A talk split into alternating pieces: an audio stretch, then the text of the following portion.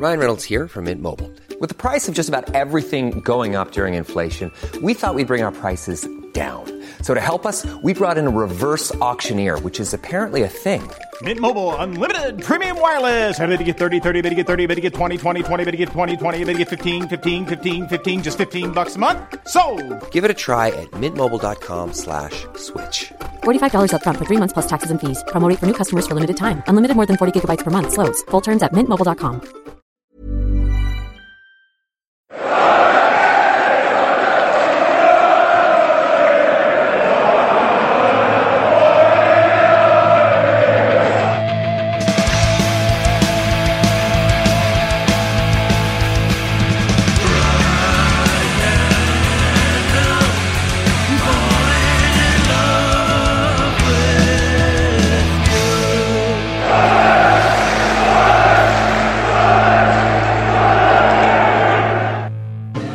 I'm Craig Clark. I'm with Matthew Keeling in Fausto. Matthew's just got back from Southend. How was it?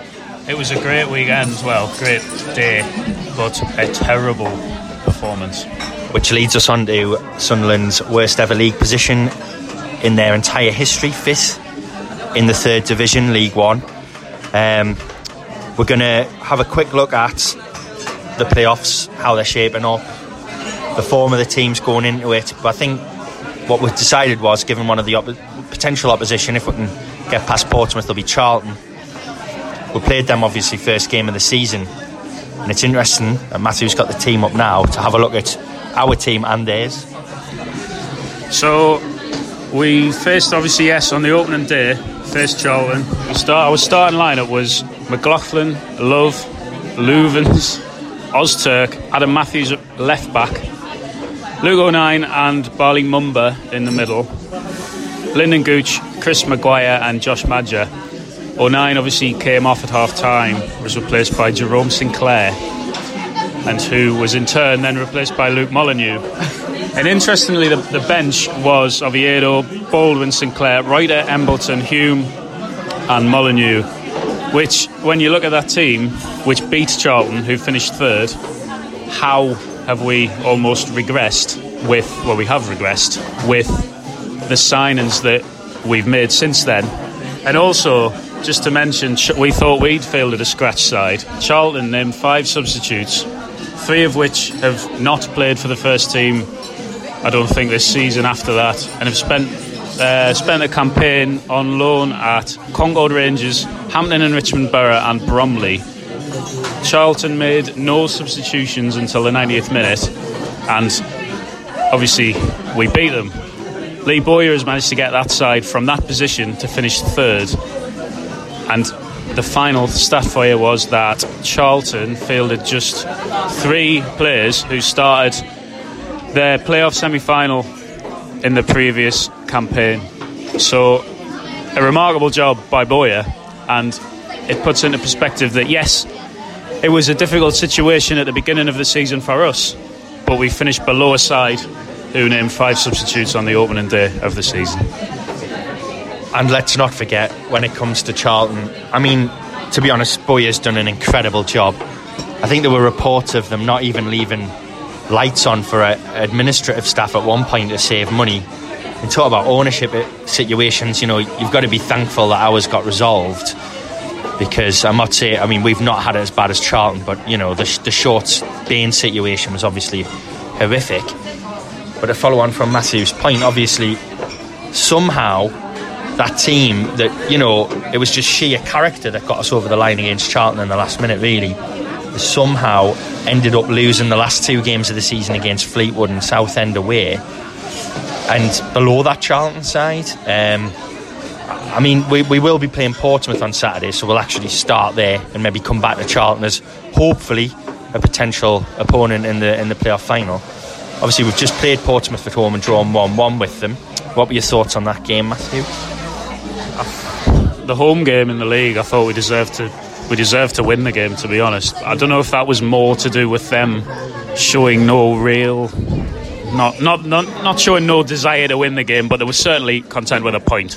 I think they were happy for us to try and break them down. They were seemed fairly content that we wouldn't do so again, and uh, and came away with a point. I think it's a, we've seen we've seen them three times this season. We had, obviously we had to beat them. We, we had the better of them completely in the first half of Wembley. For me, the game totally changed at half time, and then they looked a better side than us in the second half.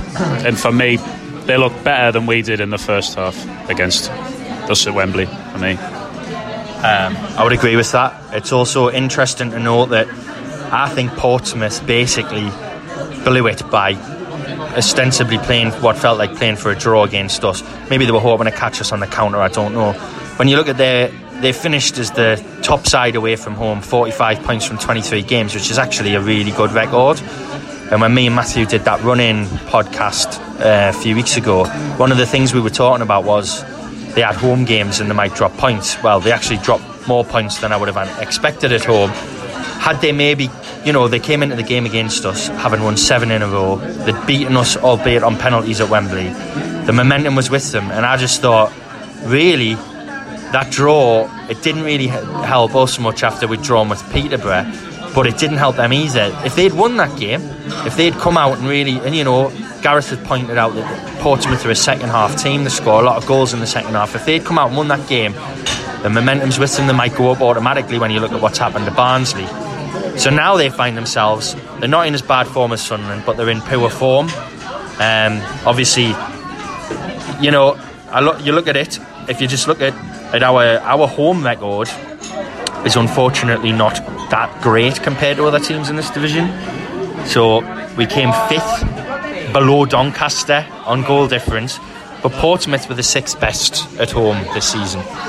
Yeah, so I think having the home leg first, although it's, I mean, to be to, to be brutally honest, no one envisaged we'd be in this position having to play the home leg of the playoffs first three weeks ago when we beat Rochdale. But I don't think I think it's it's obviously could be a disadvantage. But when you compare the home records, I think I, I think both sides will be looking at could be looking at the away legs as to where as where they can win the they can win the, the tie because you mentioned they've got the sixth best home form Portsmouth. Overall. Overall all, all season. So we've got the fifth and we've probably got the two biggest crowds in the league. Like give or take and certainly well certainly the, probably the best support in the league is that something to do with not pressure but don't want to say expectation either, but has that played on the minds of the players for both clubs maybe throughout the season? It's hard to say because actually I think it's been the most positive stadium of light I can remember for a while. Certainly compared to last season, justifiably people were, oh, yeah, no. you know, had given up. But obviously with big crowds comes expectation. A lot of these players won't be used to playing in front of crowds like that. I mean, a lot of them at Sunderland probably more than Portsmouth will be mind. Certain players, McGeady. Um, people like that. But you know, they've had the backing. Oh yeah, I'm not. I'm not making like that point as if like the crowd have been a disadvantage. I just wonder if if it's purely coincidental that like there are there are sides up there with worse support than maybe the the thing's been more their scalps. So teams have come and played at Portsmouth and Sunderland in a way that they haven't at other clubs. Because um, let's not forget, obviously, we're, we're, talking about potentially the game being won in the away games. We've just lost two away games in a row against a team that would have went down had we not lost, and a Fleetwood team managed by Joey Barton, who had nothing to play for. No, well, they were. If you if you look at them, if you if you just like sort of take a step back and think we've lost consecutive games to Fleetwood and Southend, I think like even regardless of just just the names and no like not being disrespectful, but just the just the names of of the clubs. Like no one, you wouldn't have expected that this season. I don't think, and certainly ending ending the season with them two defeats is, is terrible. Really, it's it's just there's always there's always a team that takes takes a bad run of form into the playoffs, and uh, I think it's it could be it's unique in that there's two this season. Like Portsmouth have stuttered badly. Well, that is true about Portsmouth. Obviously, they drew with Accrington and had previously lost at home to Peterborough. And I'm glad Peterborough didn't make it into the playoffs actually because they're a better team than Doncaster. Uh, better than Doncaster. Yeah. But when you look at the overall form, just home man away the two teams. Portsmouth, have, over the last six games, have only lost one. Won three, drawn two. That puts them fourth in the table. If you expand that to eight games, the second, five wins, two draws, and a defeat. Um, if you go further back to, to 10 games, it's seven wins, two draws, and a defeat. Sunderland over the same period 18th best over six games, which puts them below everyone else in the playoffs, including what I thought was an awful Doncaster. It's one win, two draws, three defeats. Two wins, three draws, three defeats, which is 13th best over eight, over 10, slightly better, four wins, three draws, three defeats. When you think we'd only lost two games up until April, it's quite remarkable, really. yeah, it's like it's a terrible. It's been a, an awful end of the season. The, the, barring the Doncaster game recently, we've just we've been terrible. Like Fleet, uh, sorry, Peterborough away, we, we played quite well, but it it's all it's just been the same story though. Like we haven't we've we've started well, apart from yesterday where we just didn't have anything do anything well. Um, we started well, haven't capitalised, and it, it, it's just we've then we've just fallen apart and lost or drawn the game, and it's it's just you need momentum going into the playoffs. Like for me, because it's. I mean, I don't know how many games we've played this season, a thousand games we've played this season. So they need something to carry them over the line, like because you're relying on like like gut determination and to, to kind of get you through the playoffs. It's a, it's a however you, you view it, it's a long season. It's a it's a tough season. The players have now got three extra, well, hopefully three extra games, and they, they need something to to kind of spur them on. And I just we don't have that. We, we we've lost we've lost all impetus. Uh, and it's interesting actually. Then thinking about it in terms of maybe that home pressure or away games. So while we don't have the momentum, we certainly don't really have it at home either. So over the last four games, won one, drew on two, lost one. But Portsmouth similarly kind of not great at home. Um, although better than us, two wins, one draw, one defeat. However, if you over eight games, we almost have identical records. They just have a better goal difference. So we've both picked up 15 points at home over the last eight games.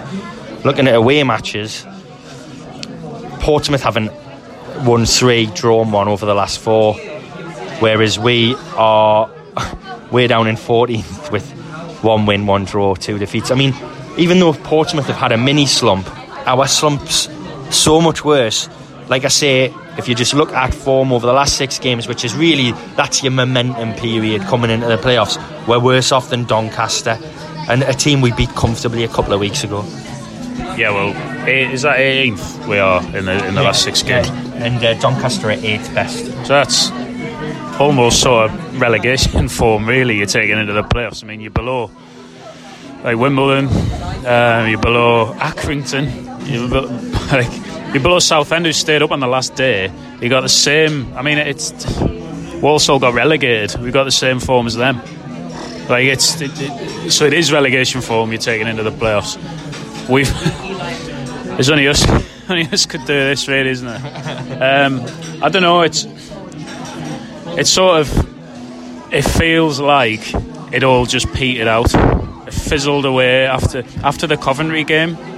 That was the moment where it, nothing worked. We, we scored four goals at home and lost to the team who'd scored the lowest amount of goals in in the league. And I, I think it's like the Portsmouth game. It's I, I think it's going to be so cagey. I don't think we're going to see any of the like the Wembley game was really open, and I, whether that was because it was almost a free hit, really. Like the game at Wembley, it was a trophy. Yeah, it was great if we'd won it, but if you if you lose, you, have you've, you've lost a, a, a, cup. You haven't won the Checkatrade Trophy. It's like both clubs are going to be desperate to get to the final, obviously, and I think there's going to be an element of just making sure, for, certainly on Saturday, that they don't lose the game for both. And I think both sides will feel like that because Southend, I believe, had one win in 17 who were played on Saturday. Um, and you think, so we've, we've managed to sort of contrive to lose that game. And just mentioning what you did there about the Coventry game, and obviously one of the big problems there was that 4 4 2 that you went with. But I found, I know this is getting into the nitty gritty, but I think it's kind of important when you talk about form and momentum and consistency. Now, obviously, we've got injuries in this players. He probably, even if they were just fitness on the on the brink, you want to like cut them all, maybe Honeyman. But why why play 4 4 2? There's no way you can play that against Portsmouth. It made no sense to, at all. You're not you're not playing that in the playoffs, so why not? Even if even if you haven't got the like the, the players available to play that you would ideally want against against Portsmouth or whoever it may have been at the time, play the system you want to play against.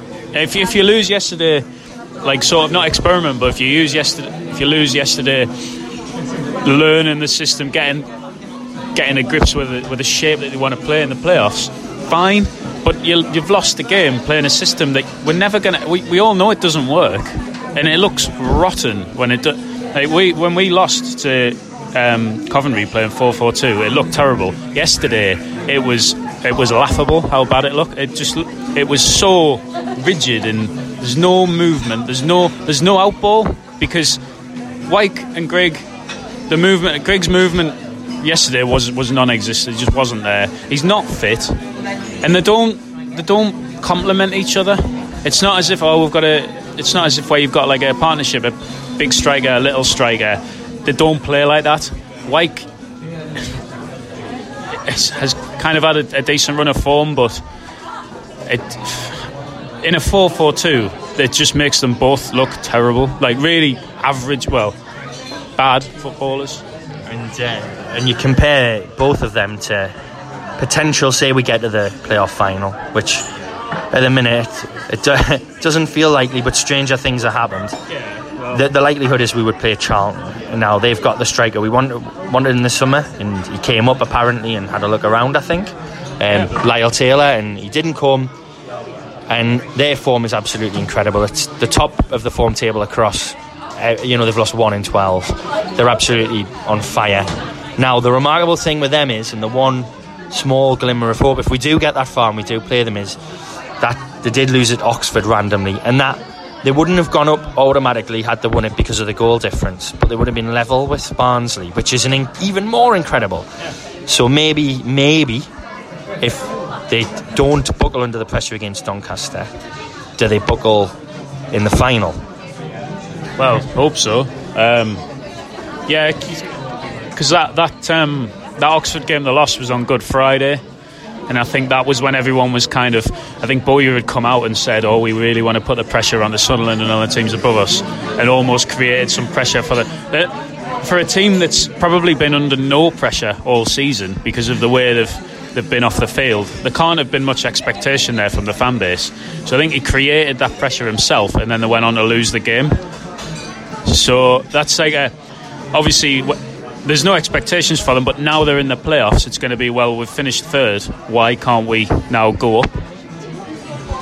And here's a, a funny quirk for you. So Charlton finished second in terms of home form, 53 points from 23 games.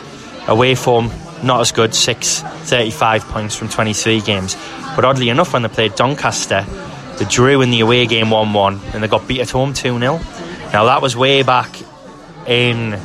Oh no, that was an FA Cup game. Sorry, oh, second round FA Cup. I'll keep flicking back and see if I can find what the result was when they played them in the league. Uh, they actually beat them two 0 So I, I, could see the playoffs going that way for them. They could probably draw maybe at Doncaster and then probably win the home game comfortably, in my opinion. Like I, I just look back to our game at um, at home to, to Doncaster. They were they were rubbish. Uh, I'm, I find obviously they're a different side at home, but they were just inept, toothless, really. And uh, I, I, when you look at the, the t- some of the teams we've played this season, you wonder how they've managed to finish above above the t- uh, above Peterborough, who caused us problems in both games, and above Coventry, who I mean, for again another side, another club with off-field issues. Doncaster seem a fairly settled club off the field, so maybe that's that's something to do with it. Um, I just, I, I, agree with you. I think Charlton will, will, beat them reasonably comfortably, certainly at home. Uh, I think it's it's it's the fourth and fifth that's difficult to. I think it's difficult to call. Uh, neither side's got momentum, as we say. But I think it all. I think the first leg will. It's easy. Obviously, it'll tell us a lot. But I think the performances and the not the attitude, but the mentality that, that you can see. I think that'll show a lot um, in terms of who's gonna who's gonna get at Wembley. To be honest, it's actually it's interesting looking at the, the form of these sides against each other. Not just us, obviously. Yeah. Of the teams we beat Doncaster twice. It was a tougher away game than it was at home, but we took six points off them. That's the only team in the top six that we did take six points from. Um, we only took one point from Portsmouth. We've obviously played them three times.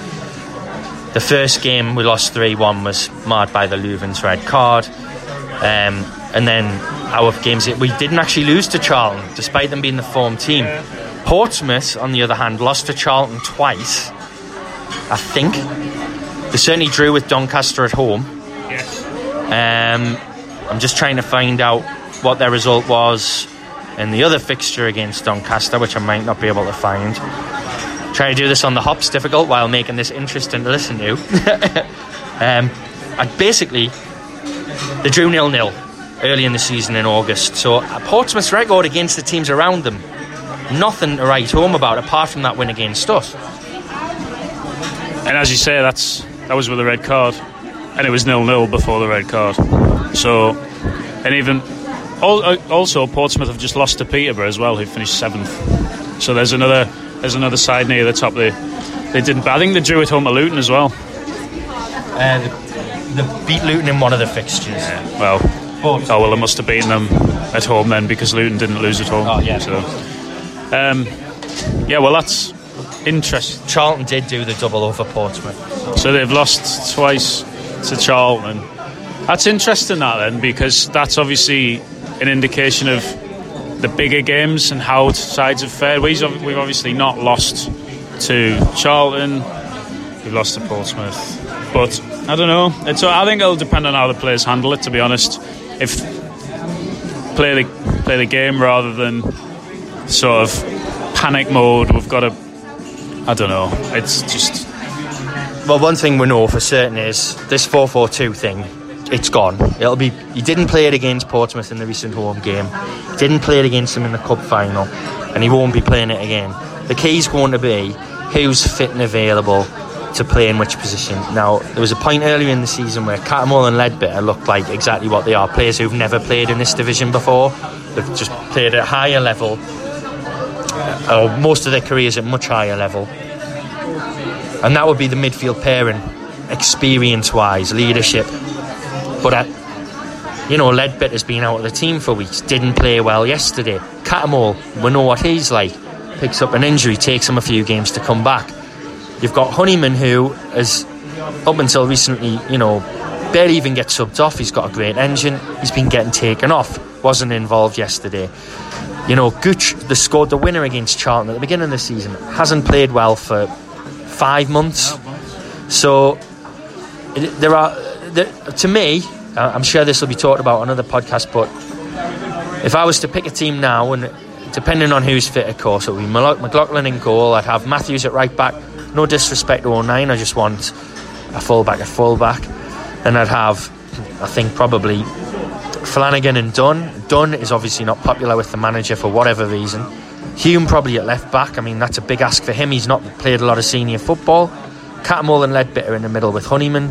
Then I'd probably have McGeady and Morgan wide, and then I'd probably start with Wyke, and then be looking to bring Gig on. Grigg, not Gig. Grigg on after uh, about 60 minutes, depending on how it's going. What do you think about that? Um, yeah, I'd, I'd have obviously the keeper. I'd play Matthews purely because he's the only right back we've got. He was rotten yesterday, though. Minging. Um, I would play. I would bring Dunne back in, but I'd, I'd leave Ozturk inside. Um, thought they did all right against Peterborough and Doncaster together at home. Didn't really see the need to change. I've not been Dunne's biggest fan, but I didn't really see the need to change it to be honest. Thought they did all right. They conceded one goal against the sides that finished sixth and seventh in consecutive games, and that was in the last minute. So um, I'd play them. I'd play. I'd play Oviedo right at left back he's fit. Thor Hume doesn't look ready to me. Um, I'd play Cattermole and in the middle with power in front of them. what?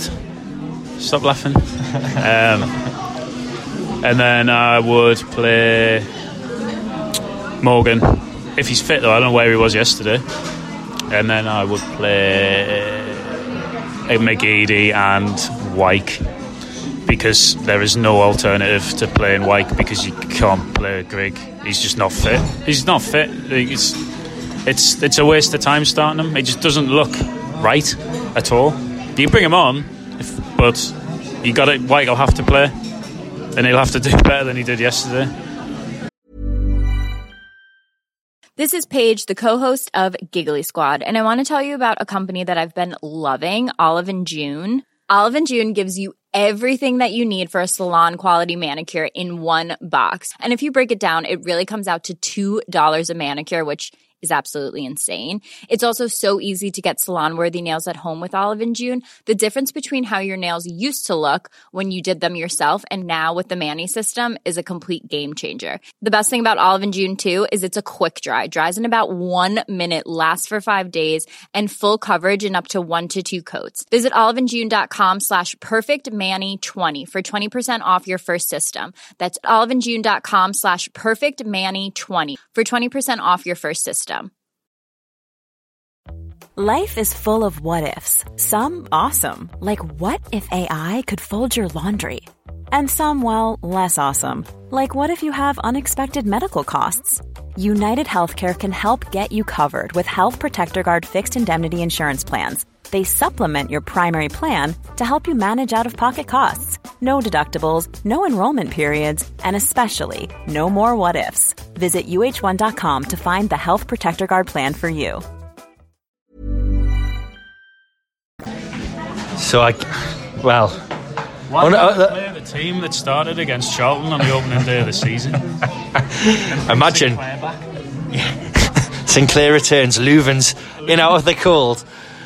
Red card after 40 minutes. Love that. I don't know. The fact that we're scratching around trying to sort of think about what his best 11 is, and he doesn't really seem to know either. Yeah, 46 games in the league and he doesn't. We don't know what team to play. I mean, I think you could do a pretty good fist of picking your best midfield and wingers, and you could easily, you know, say McGeady wasn't fit, you'd just say, well, Maguire comes in Yeah. for him, right? Okay, that's fine. Or if Honeyman isn't fit, Maguire comes in for him. That's Yeah. fine. But it's the back four, and it has been all season. I'm not buying into this, though, that he did stick with a settled back four for as long as he could, which involved playing Flanagan and Baldwin. He simply had to break it up because they conceded five goals against Coventry, although there were mitigating circumstances playing 4 4 2. The problem is there's been nothing consistent since then. That's where it started. He's, he's, after those two games, the Peterborough and Doncaster games, for some reason the doubts have crept back in. Yeah. So you know what? You know what sort of worried me about the constant changing of the back four. You know when Simon Grayson. I'm not, by the way. I'm not comparing Simon Grayson to Jack Ross. But you know when Simon Grayson was just randomly making changes in the hope that something would eventually work, like he would change the goalkeeper every week, in the hope that this might work. I'm making changes for the sake of it, hoping that one of them was going to come off isn't right. It, and that's what the centre half issue seems like to me. And even the left back to some extent. Just ran, one week you play Oviedo, then Hume. You know what? We miss Reece James. I never thought like we do though, because he's just he's a left back. He's just a de- like he can defend. He's okay going forward. He's just fine. Like he's pro. Like he got not stick, but been like wasn't great for for a while, but he's been better than the other two. It's uh, it's funny you mentioned Grayson because for my mind it would be uh, I've made this comparison before and I, I feel it still counts. But the Grigg signing to me is a bit like the Defoe signing for Poyet. He, now Defoe went on to have a really good Sunderland career under different managers, but Poyet had a way of playing, and he just could not work out how to get the best out of Defoe. And I know there are mitigating circumstances with Grigg, but I don't feel like Ross knows how to get the best out of him, and that's why he keeps changing to 4 4 2 or other things. He's trying to find a way. Now, obviously, Grigg's played up front on his own for other teams, but the, the, key with Greg seems to me you hit him early and you hit him over the top. That's where he's scoring his goals. We aren't going to play football like that under Ross, so part of all it's one thing begets another. So obviously, trying to get the best out of Grigg's involved a bunch of other changes, which have led to us conceding a ton of goals where we hadn't before. And what it all comes back to to me is Josh Maja leaving the club. Basically, I mean, I don't. I don't know what the stats are in terms of points per game before and after, and I don't really care. We just looked like a much better team when he was in it. I think that and like there were numerous times where he bailed us out, and we don't have a player anymore that can that can do that. You mentioned um, Defoe, Grigg. So you signed Defoe, and he scored four goals in that season when from the Poya, and Grigg has scored four goals this season. So it's very, even in terms of goals, it's it's similar, and it it, it is. It's it, Grigg uh, Defoe probably played a few more games, but uh, it, it is. It's it's weird. Like he's like evidently like a good player and has been a good player, but it, it's just he's he was not he's not the player we, we needed. Uh, Not for this. Not if you're going to change the system and play to him, yeah, fine. But we were evidently never going to do that because we don't have the other players really to, to do it, and uh, or the, or the manager doesn't want to play that way. And then you've got Wyke, who they've signed in the summer because they maybe didn't get. I know Stuart Donald says the top target was Grigg in the summer, which to me is fair enough. That obviously were bold and ambitious. They wanted to bring in a player who's got pedigree at the level. But then you think, well, we've seen the way Jack Ross sets his team up, and if Jack Ross wanted the player as well, which seems to be what Stuart Donald's indicating, I'm a bit confused as to why Ross, unless we're missing something completely, would want a player like that who he seems to be really struggling Yeah. to put in his team. Whereas I can see exactly why he would have wanted Lyle Taylor. Oh yeah. I think so. You said like his top target was um, Grigg. So then I don't know whether he was looking to bring two in. I don't know. But then so he didn't get Will Grigg. So his second choice was Wyke, but who's a completely different player. Like I, I don't. It doesn't seem to quite add up that for me. The one thing going back to the summer that you would say is we just needed players. I mean, Maja was a stroke. It wasn't a. St- Lucky though, really. No one expected him to score 17 goals or whatever he got. Like and Wyke would have been. He was number nine. He would have been the first choice striker. Um, I mean, when he came in and scored that backheeled goal, he looked he looked a player, and then he's just struggled with fitness and and actually he isn't a player who looks comfortable up front on his own. He doesn't have the sort of mobility and footwork. He can get around, but not the type of mobility Maja has. he doesn't. He, like Maja was like uniquely gifted in the in the way that he could find space in the box that no one else could, could find. Even Grigg, like for all Grigg's been in them positions and missed the chances.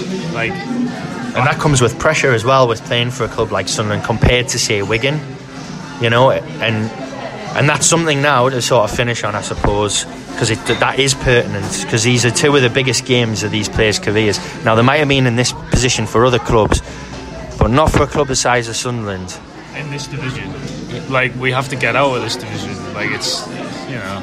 The, the pressure absolutely is on, and and we've just got to hope that you know Ross can can get the dressing room together and not just do it because management isn't just about tactics; it's about about putting a rocket up a player when he needs it or putting an arm around one and. And we don't know what goes on in the dressing room, but we've got to hope that you know some of these players have been called out for the inept performances that they've put in. Because Ross, yes, he needs to look at himself, but he, one, of, one or two of these players have let themselves down as well. Yeah, they have. Like the performances lately have just haven't they haven't been good enough, and they haven't been good enough from without like naming players again. It's just it's across the board really. Like generally, the yesterday's performance was was one of the worst performances I've seen. Yeah, it's the last game of the season. Yeah, arguably there wasn't too much to play for, but there was though. Because now look where we are. Now look what's happened. We'd have won that game yesterday. We'd have played Doncaster at home second for a place in the playoff final. Like we lost the game somehow against Southend, who, by the way, were miles better than us and deserved to win the game. Not because they were good, just because the we just, like we just it was just lethargic. There was no sort of there was nothing really. It just it, it, it felt like like a continuation of the second half performance against Fleetwood, in that there was for me it, it's like just from I was in the away end though and I could barely see it to be fair, um, for a number of reasons, but Yeah, it just it, it just it just feels like we've lost our way at the wrong time, and almost to kind of predict something now. I can't see us getting past Portsmouth. Um, I think we'll we'll draw both games and it'll go to penalties, and we'll probably lose on penalties. Is my feeling. Oh no, is Cattermole going to miss the penalty again? He'll probably be injured. um, to be fair to Cattermole, and that penalty against Portsmouth, he clearly put his hand up. Oh, but meanwhile, I don't know you're not having a dig, but there was a centre forward there who didn't take one, and the captain, who's an attacking midfielder who scored, you know, a number of goals this season, he didn't take it either. Um, I've just got a feeling. In, well, there's nothing between those two teams. I think we're the better football side, but they've got more of that. The kind of they've got that like edge to them. More, they're physically stronger. Like they just look like they could dominate, not the game, but they could they could dominate the game, but not in a footballing way. Like they'll they'll referee the game. Yeah, absolutely, and I think they've got centre backs who know what they're, they're kind of they're streetwise in a way that ours just simply aren't. You know who really is quite streetwise? Doesn't win all of his aerial battles, but he gets away with a lot, almost like he knows the division he's playing in. Is Ozturk? He's always pulling shirts and stuff, and none of the others have got that nasty streak. No, well, he, he, you look at watch Ozturk and you think, how's he not given a foul for that? But they're not fouls just because the other we're not used to seeing the centre halves do it. Like I mean, one of, like the one against Doncaster wasn't foul, but got away with it though, didn't he? And how many times, like on, on Wyke yesterday, there, there was a couple where he, yeah we got the penalty, but there was it happened two or three times, and the referees they're not going to give everyone. They're just not. And Portsmouth manhandled Wyke yeah? uh, recently in the one-one, and you you know I think there's a there's a psychological battle there to be won, isn't there? And and like you say, looking at the form, no one would be betting on Sunderland to go up at this point. You'd be mad there, really. But then all it takes is a regroup and Ross to just go back to what he knows. And we won't we won't lose the way we've lost at Fleetwood and we've lost at Southend if he puts out the right team that he has put out for the majority of the season. So I think we'll sign off with that and just say it sounds really simple, but if Ross sticks to what he knows, give ourselves at least half a chance of finding some form going into that game. Right, thanks for listening.